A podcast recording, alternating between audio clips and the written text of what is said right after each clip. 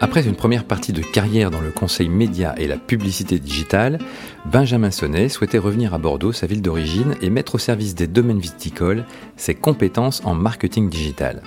En 2015, il constate que le monde du vin est quasi absent du monde digital et des réseaux sociaux et crée en 2016 avec son associé Bernard Camus My Balthazar, une plateforme qui collecte des données et qui mesure l'activité digitale des châteaux sur les réseaux sociaux. Je m'appelle Philippe Hermet, bienvenue dans Vin Divin. Bonjour Benjamin. Bonjour Philippe. Donc bienvenue dans Vin Divin. L'idée de création pour toi, ça a été de constater que les acteurs de la filière finalement n'étaient pas très euh, digitalisés mais pas très digitalisé ou pas très, euh, pas très à l'aise avec les réseaux sociaux? À l'époque où on a, on a commencé ce, ce projet-là, euh, il n'était même pas question de réseaux sociaux pour les, euh, pour les, les, vignobles bordelais. Euh, c'était déjà un site internet qui fonctionne, ça faisait partie de, leur, de, la, enfin, de la dernière priorité. Alors les réseaux sociaux n'étaient pas du tout là. Moi je suis arrivé effectivement plein de, de, bonnes intentions en disant je vais vous expliquer comment vous pouvez vous servir de, vos réseaux sociaux. Et on me répondait oui, mais moi mon site internet il marche pas très bien et du coup je voudrais raconter un peu plus de choses dessus. Donc il y avait un vrai décalage entre ce qu'était la réalité du, du marché digital à cette époque-là et ce que les euh, domaines viticoles ressentaient comme étant des besoins, euh, des besoins même pas forcément prioritaires, mais des besoins immédiats. Donc il y a eu un gros travail d'évangélisation à faire pour faire en sorte que les réseaux sociaux puissent être compris comme étant un sujet intéressant pour, euh, pour les vignobles. D'accord, donc My Balthazar aujourd'hui c'est une plateforme qui quoi Qui mesure la e-réputation des, des, domaines, c'est ça? Alors c'est surtout une, plateforme qui collecte beaucoup d'informations, beaucoup de data et qui nous sert ensuite à plusieurs choses. Alors alimenter effectivement un, tableau de bord euh, auquel euh, nos clients peuvent euh, s'abonner pour suivre en temps réel leur e-réputation et tout ce qui se passe autour de leur marque. Et en parallèle de ça, il y a tout un volet aussi d'accompagnement qui va de, de l'audit, diagnostic, stratégie et, autres, autres services pour les châteaux qui ont besoin de cet accompagnement-là, mais en se servant là aussi énormément de la donnée digitale. D'accord. Donc aujourd'hui, en fait, euh, le château qui utilise My Balthazar, qu'est-ce qu'il a comme type d'information euh, sur, la plateforme? Alors, il peut suivre. Euh, on, a, développé en fait une, une notion de score digital hein, qui permet en un chiffre de comprendre quelle est euh, la qualité de sa présence par rapport à l'écosystème du vin. Et donc, ce score, ils peuvent le comparer avec euh, un ensemble ensuite de, de, de concurrents, euh, voilà, qui, qui choisissent eux-mêmes. et cette présence digitale, elle s'articule en fait sur de la mesure sur l'ensemble des réseaux qui sont aujourd'hui les plus importants, à savoir Facebook, Instagram, Twitter, YouTube, Vivino, LinkedIn. Mm -hmm. Ça, c'est la première partie de My Balthazar. Après, on va remonter en temps réel aussi les performances de l'ensemble de leurs euh, publications sur Facebook et Instagram, avec un suivi aussi de, euh, du profil de leur audience, donc des personnes qui les suivent sur les réseaux sociaux. Il y a des suivis d'influenceurs aussi, quels sont les influenceurs les plus pertinents par rapport au marché qui sont importants pour moi. Donc là, il y a encore une question de choix pour, euh, pour les clients. Et, et, aussi, évidemment, toutes les personnes qui vont parler de mon château, de mon vin, de mes cuvées, etc. Qui sont-ils? Qu'est-ce qu'ils en disent? En quelle langue, etc. Donc tout ça est monitoré en temps réel, euh, ce qui fait qu'un client, finalement, peut suivre l'ensemble de ces informations qui sont importantes en quelques clics, euh, au lieu que ça lui prenne euh, pas donc, mal de temps. Donc le client, il peut suivre en temps réel son activité euh, sur les réseaux sociaux, donc tout ce qu'il poste, hein, ses, ses, contenus euh, euh, par réseau social et aussi le profil de son audience, hein, c'est Mhm, ça Donc par âge, par sexe, par origine géographique. Et il peut aussi monitorer ce que font ses concurrents. Exactement. D'accord. Et aujourd'hui, en fait, quel est le, le, le retour marché que, que, tu as de, de tes clients? Euh, comment en fait utilise-t-il utilise euh, My Balthazar et euh, est-ce que par exemple ça les aide à gagner euh, des nouveaux abonnés, voire des nouveaux clients? Alors, on a des typologies de clients qui sont, euh, qui sont assez variées, euh, parce que l'organisation même des châteaux euh, est très différente d'un domaine à l'autre. Euh, ceux qui sont vraiment équipés en, ressources digitales euh, vont se connecter 5 à 10 minutes tous les jours pour suivre un petit peu leur, présence. D'autres qui ont euh, des, euh, des, missions extrêmement variées vont se connecter une fois par semaine pour euh, avoir un regard quand même de, de, de ce qui se passe. Maintenant, le, le, vrai rôle de notre plateforme, il n'est pas de gagner euh, en, en, nombre d'abonnés par exemple, il est plus d'avoir la certitude que ce qu'on fait va dans le bon sens. -hmm. C'est vraiment un outil d'analyse euh, qui permet de comprendre si toutes les actions qui sont menées ont du sens, permettent d'aller dans la bonne direction euh, ou pas. Voilà, donc c'est cet élément-là qui est le, le préalable à pouvoir ensuite gagner en abonnés, gagner en performance, etc. Et donc, est-ce que depuis la création de, de My Balthazar en 2015-2016, tu as constaté une évolution rapide euh, de l'utilisation euh, des réseaux sociaux par les, par les domaines, par les châteaux, par, par tes clients? Alors nous, la, la, réflexion sur MyBalthazar a commencé effectivement en 2015-2016. La plateforme est sortie en janvier 2018. Mhm. Et depuis, effectivement, alors on n'est on, n'est pas les seuls à, à avoir aider le digital à, se développer, mais effectivement, la, prise de conscience digitale a été croissante. Il y a eu évidemment un effet Covid qui fait qu'aujourd'hui, il y a beaucoup plus de, de, présence sur les réseaux et beaucoup plus de domaines viticoles qui n'étaient pas présents avant et qui sont empressés de l'être aujourd'hui. Euh, mais du coup, au-delà de la plateforme, on, a avec Mike Balthazar été euh, assez moteur sur des, des, études, sur des interviews, sur des prises de parole, euh, sur des conférences, sur des webinars pour expliquer finalement quel était le rôle du digital, pourquoi c'est intéressant, en quoi c'est assez simple d'accès, donner des bons exemples, donner des bonnes pratiques et faire en sorte que les domaines puissent finalement s'emparer du sujet. Alors pourquoi aujourd'hui un, château devrait-il utiliser euh, les outils euh, digitaux et les plateformes digitales?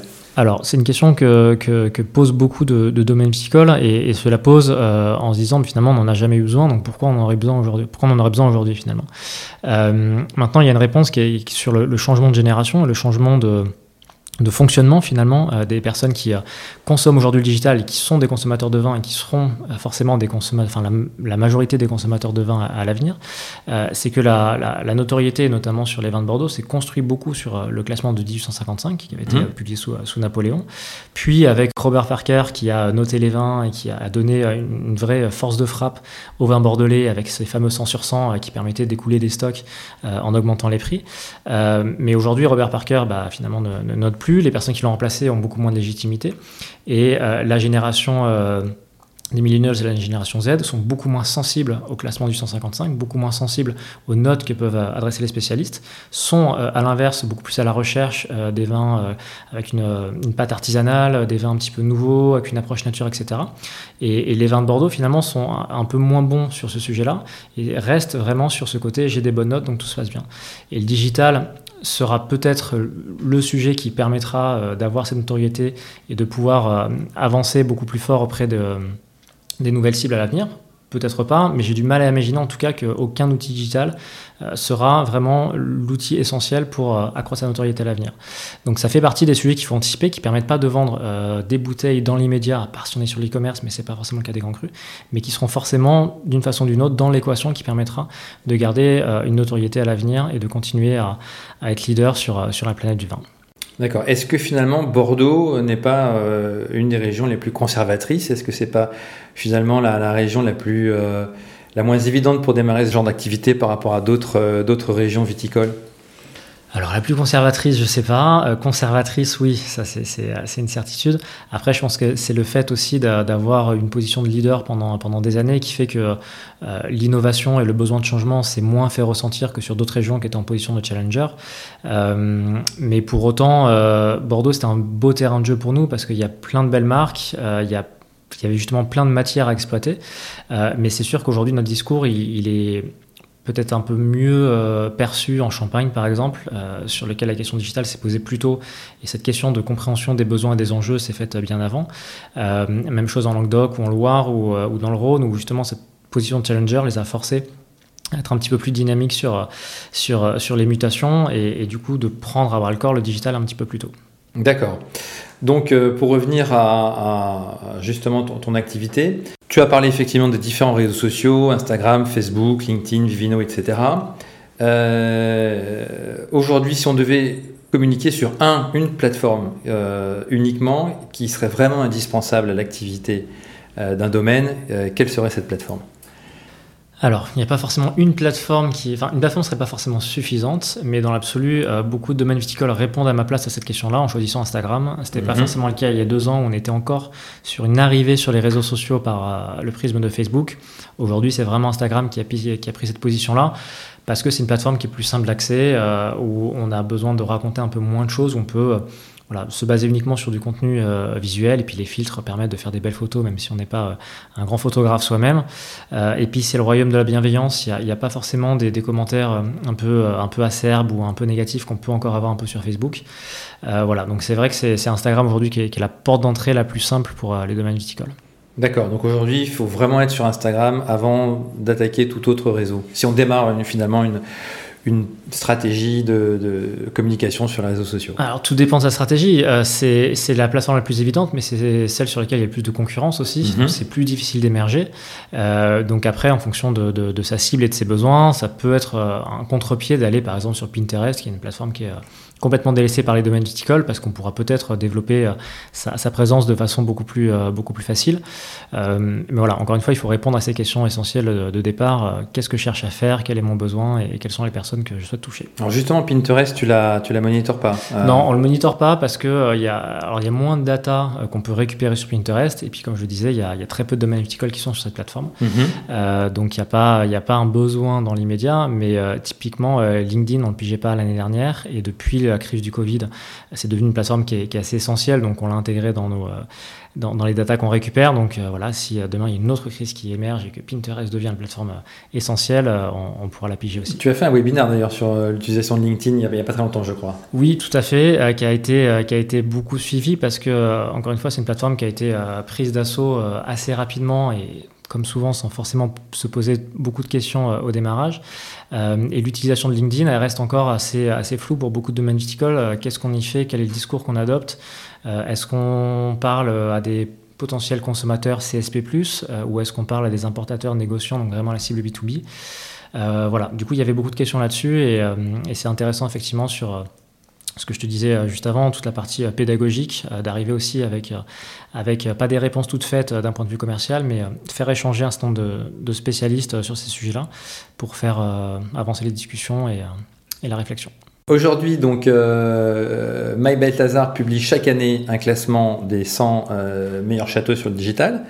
Euh, le dernier classement date de septembre dernier. Le prochain, j'imagine, va pas tarder à sortir. Donc l'année dernière, dans le toute plateforme confondue, le top 3, c'était euh, Château Smith, Olafite, Château Angélus et Château Guiraud.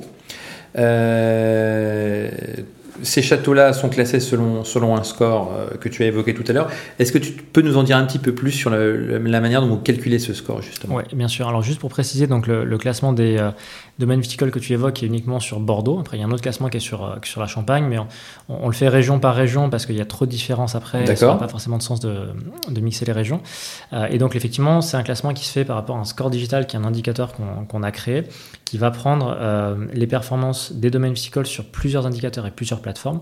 Euh, par exemple, on parlait d'Instagram tout à l'heure. Euh, on mesure à la fois le nombre d'abonnés du château, euh, le taux d'interaction qu'il est capable d'avoir, donc à quel point il réussit à engager la communauté qu'il suit, et le nombre de mentions, donc le nombre de personnes qui vont parler du domaine viticole sur les réseaux sans que le domaine en soit directement à l'origine. Et pour chacun de ces indicateurs, on va répercuter euh, la performance du château par rapport aux moyennes qu'on a sur l'écosystème viticole et c'est ça qui va permettre de créer un score.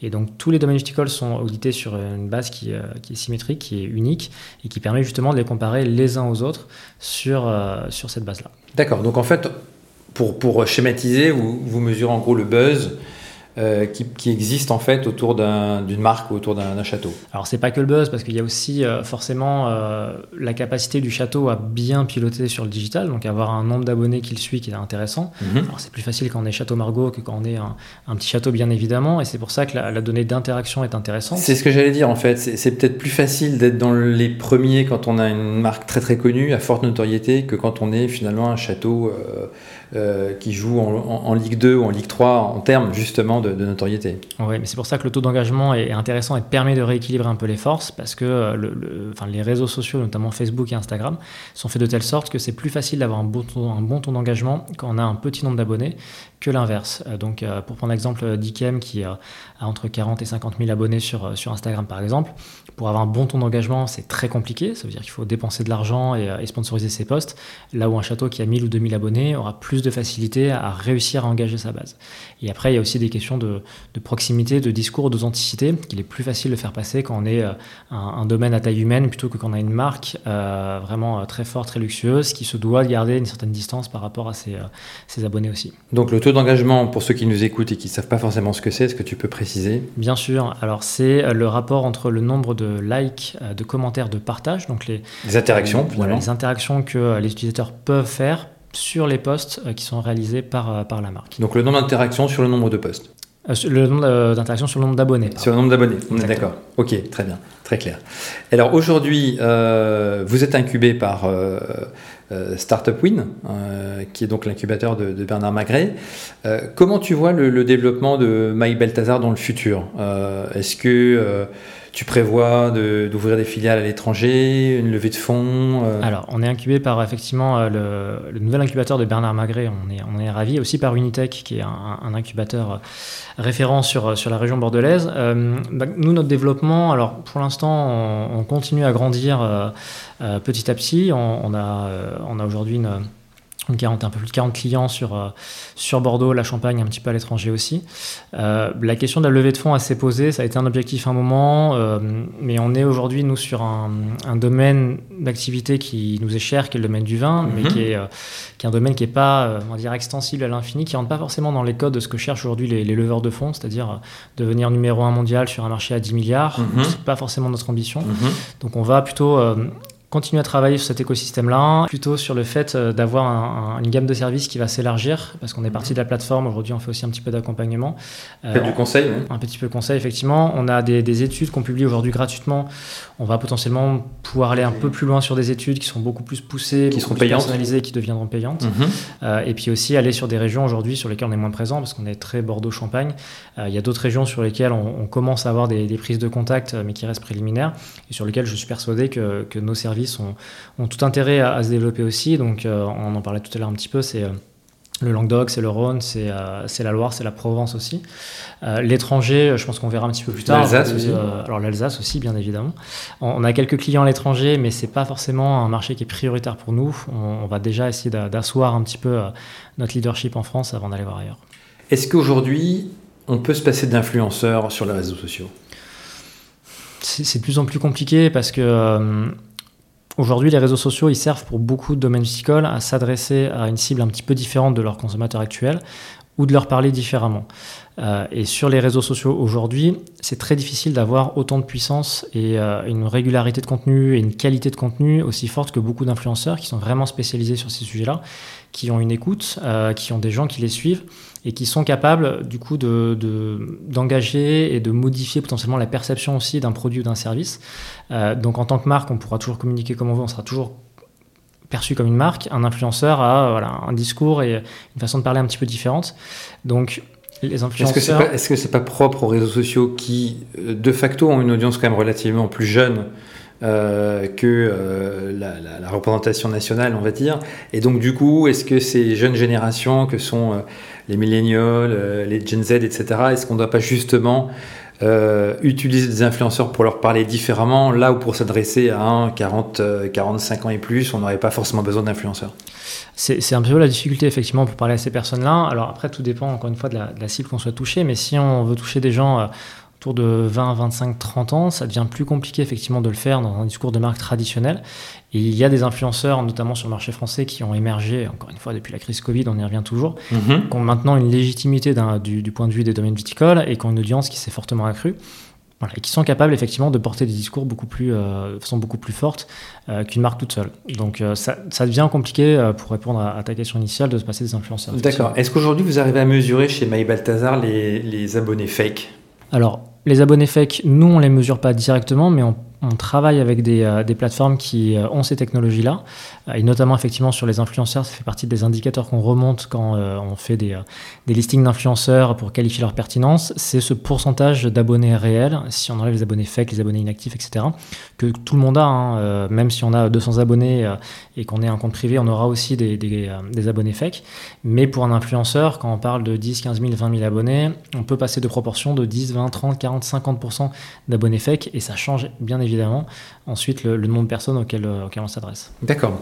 Pour terminer, euh, est-ce que tu es plutôt euh, rouge, blanc, tranquille, effervescent? En termes de vin Et eh, je, suis, je suis un peu tout. non, forcément, il y, a, toujours une partie, une partie un peu de chauvinisme quand, on est bordelais. Donc, donc les, vins rouges bordelais, et notamment de mon côté, si je dois me faire quelques petits ennemis, plutôt la, la rive droite plutôt les, les Saint-Émilion notamment. Très bien. Euh, mais, mais on fait aussi du bon blanc à Bordeaux et on fait du bon blanc ailleurs. Donc, euh, non, non, j'ai pas de, de vraie spécificité là-dessus. Euh, et en fonction du contexte et en fonction de ce qui l'accompagne, je bois avec plaisir la plupart des vins qui peuvent se présenter à moi. Très bien. Bah écoute, euh, merci beaucoup Benjamin pour euh, ce moment passé en notre compagnie. Mais avec plaisir, merci pour l'invitation. Et à bientôt. À bientôt. Merci d'avoir pris le temps de nous écouter, de nous être fidèles. Nous sommes en effet ravis de démarrer cette nouvelle saison de Vin Divin avec vous. Continuez à en parler autour de vous et à nous créditer de 5 étoiles sur Apple Podcasts, cela nous permet de remonter dans les classements. Ce contenu a été créé avec le soutien de Alma, société de conseil en croissance digitale qui met en relation des marques avec des fournisseurs de solutions technologiques innovantes. Dans le prochain épisode, nous irons à la rencontre d'un ancien dirigeant d'Apple qui a décidé de tout plaquer pour acheter une parcelle de vigne en Saint-Émilion et devenir néo-vigneron. En attendant, vous pouvez nous suivre sur nos comptes Facebook, Instagram et sur notre site vindivin.fr. À très vite.